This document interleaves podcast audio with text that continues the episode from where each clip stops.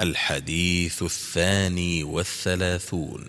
عن عبد الله بن عمرو رضي الله عنهما قال سمعت رسول الله صلى الله عليه وسلم يقول إن الركن والمقام ياقوتتان من ياقوت الجنة طمس الله نورهما ولو لم يطمس نورهما لأضاءتا ما بين المشرق والمغرب.